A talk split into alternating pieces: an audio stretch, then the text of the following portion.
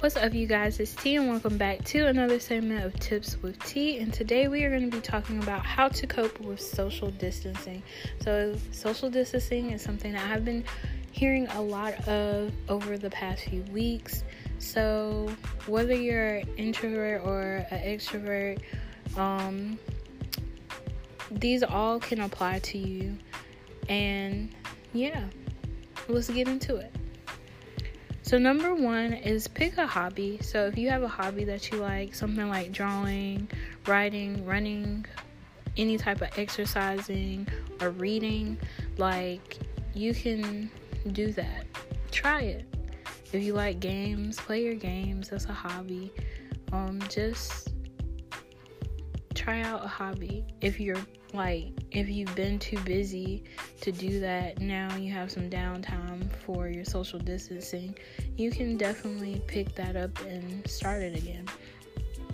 Number two is take time out for yourself. So this is for the people that are like around people in their house. Like i live with three other people in my house. So you might get tired of looking at the same people every day or you know you know, it's just human nature. You might get tired of people anyway during social distancing and you're kind of not socially distanced from your like immediate family.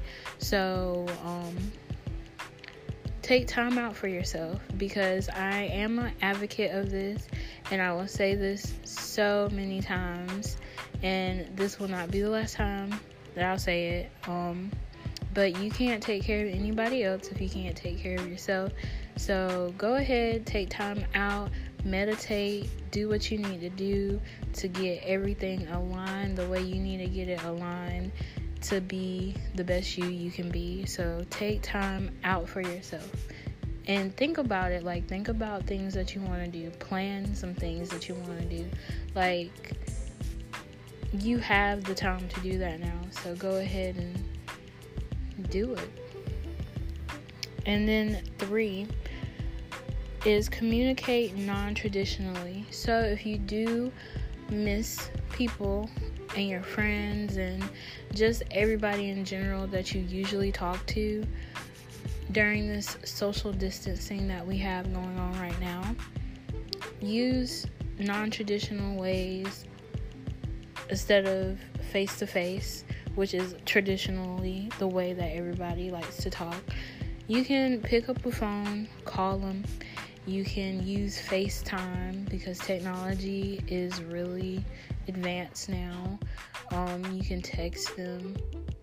You can send an email if they're super far away and you don't have that type of service. Um, like you can there's ways to communicate with people besides just being face to face with them.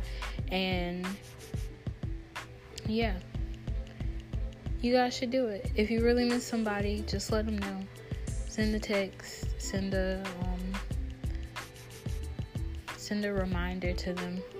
There's so many ways and apps to communicate with people. Social media is like a really, really big thing to use as well. You can even use a podcast, honestly. So just remember you can communicate in non traditional ways with people. So, yeah, that's all I got for you guys. Hopefully, it was helpful. Hopefully, um, everybody's doing well and you take up a hobby or you take time for yourself or you communicate with somebody in a non traditional way. You guys got it. I know that you do. Keep on being great, gorgeous, amazing, handsome, intelligent, and so much more. And as always, remember to be a better you. And I'll see you in the next one.